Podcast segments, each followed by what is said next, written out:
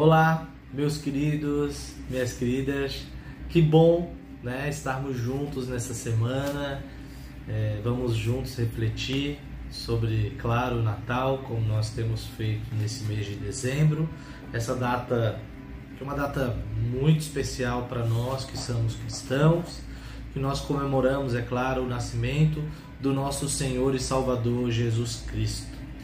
Ah, e o intuito dessa reflexão nessa semana, onde ah, nós vamos pensar acerca da vinda de Jesus, né, o advento, ou seja, eu quero durante esses seis dias que nós juntos possamos nos preparar para a chegada de Jesus no domingo.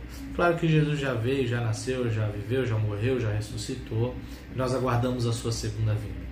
Mas como no Natal nós então relembramos toda essa história né, de como foi a encarnação, como foi o nascimento de Jesus, eu quero com você durante essa semana pensar sobre isso.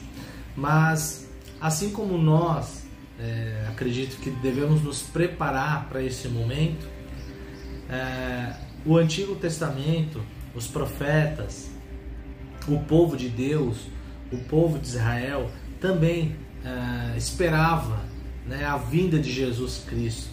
Eles esperavam a vinda do Messias. Então, desde Gênesis, Deus prometeu a Adão e Eva que ele enviaria então um descendente, né, que venceria a serpente. Então, Gênesis 3,15 diz o seguinte: Farei que haja inimizade entre você e a mulher, e entre a sua descendência e o descendente dela ele lhe ferirá a cabeça e você lhe ferirá o calcanhar. Ah, nesse texto, Deus então está ah, amaldiçoando né, a, a serpente e lançando então aí uma espécie de uma promessa, dizendo que o descendente da mulher ah, iria pisar na cabeça da serpente.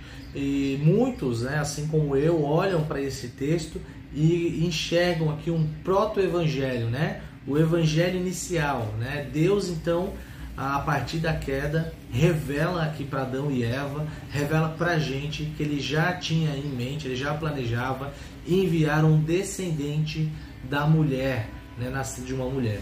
E se você for perceber e ler Gálatas 4:4, fala que justamente Jesus veio na plenitude do tempo, ou seja, né, no tempo certo, e nasceu de uma mulher, como a gente sabe que ele nasceu ah, de Maria, né?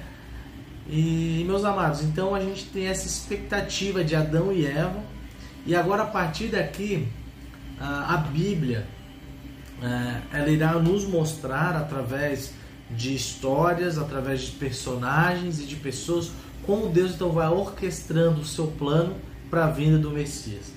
Então nós costumamos dizer que o Antigo Testamento ele aponta e avisa para a gente, olha, o Messias, Jesus está vindo. Deus está preparando todo um terreno, Deus está preparando a história, Deus está preparando o mundo inteiro para a chegada de Jesus, o nosso Salvador. Por isso, meu amado, que eu quero te convidar a partir de hoje a você se conectar comigo, a, a você se concentrar, você refletir na chegada do Natal, que é no dia 25 de dezembro, que é a data que nós comemoramos né, hoje. Mas saiba que, assim como nós temos a expectativa da chegada do Natal e devemos ter uma expectativa bíblica, desde Adão e Eva, eles tinham uma expectativa, eles precisavam de alguém que os livrasse do pecado e da morte.